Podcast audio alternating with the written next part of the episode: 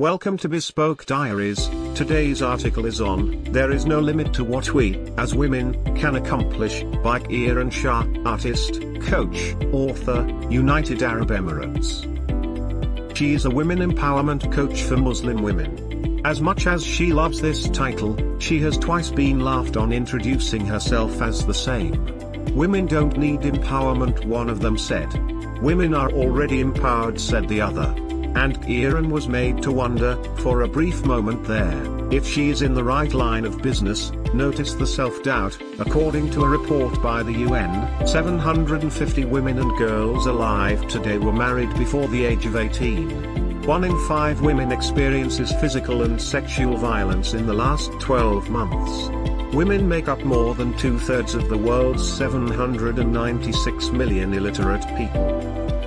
These are only a few figures stated in the reports of the UN.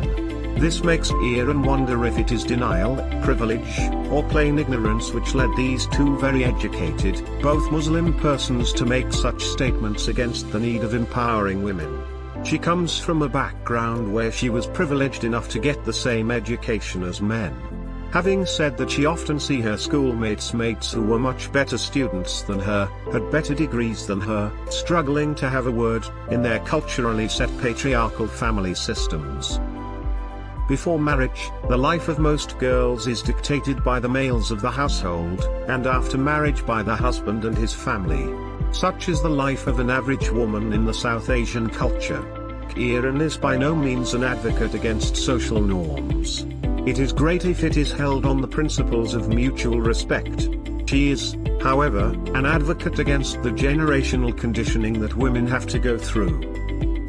The generational conditioning that automates their responses on putting the needs of other people before themselves, letting go of their dreams and ambitions, and in the long term teaching the same to their children i.e. men are somehow superior beings than women, and that it is okay to let go of their basic right of education, privacy, or decision making to keep the peace in their homes.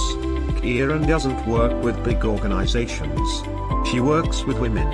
Your average everyday, educated, domesticated woman. Who are so much more than the rotis they make in a day, but are made to think otherwise. She works with women with unfulfilled dreams turning bitter by the day. And she works with their daughters who in this day and age have to go through the same conditioning as their mothers. Be confident but not so much, they are told, be educated but not so much that it threatens any upcoming proposal, have a mind of your own but don't say it out loud. And when these same girls join the workforce, they find themselves doubting every decision they make, scared to voice their opinions for the fear of being further marginalized. A research by Emily Amanatullah, from the University of Texas, shows that women find it more difficult than men to negotiate for themselves, yet they are more comfortable and more effective in negotiating on behalf of others. Somehow this doesn't come as a surprise to me. It gets even more complicated if you are a Muslim woman. The cultural conditioning in such cases is much stronger, a double bind she likes to call it, even though Islam as a religion empowers women by giving them the freedom to work, education, the marriage of choice, and divorce, the generationally conditioned households ignore these rights, if not blatantly deny them. To add more to the equation a report published by the Department for Work and Pensions in the UK shows that Pakistani and Bangladeshi heritage women have the highest unemployment rates, 9.8%. As if the generational conditioning was not enough, the few who are able to escape it are caught by the discrimination in the workplace. And in such circumstances of sexism, racism, and gender discrimination those who say women don't need empowerment and support, a standing ovation for you for being blind to the obvious.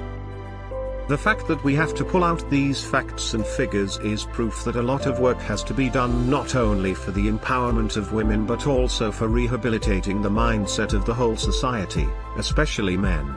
We need women at all levels, including the top, to change the dynamic, reshape the conversation, to make sure women's voices are heard and heeded, not overlooked and ignored. Sheryl Sandberg. Thank you for your time. Don't forget to like, subscribe and share. Do leave your thoughts in the comments section below.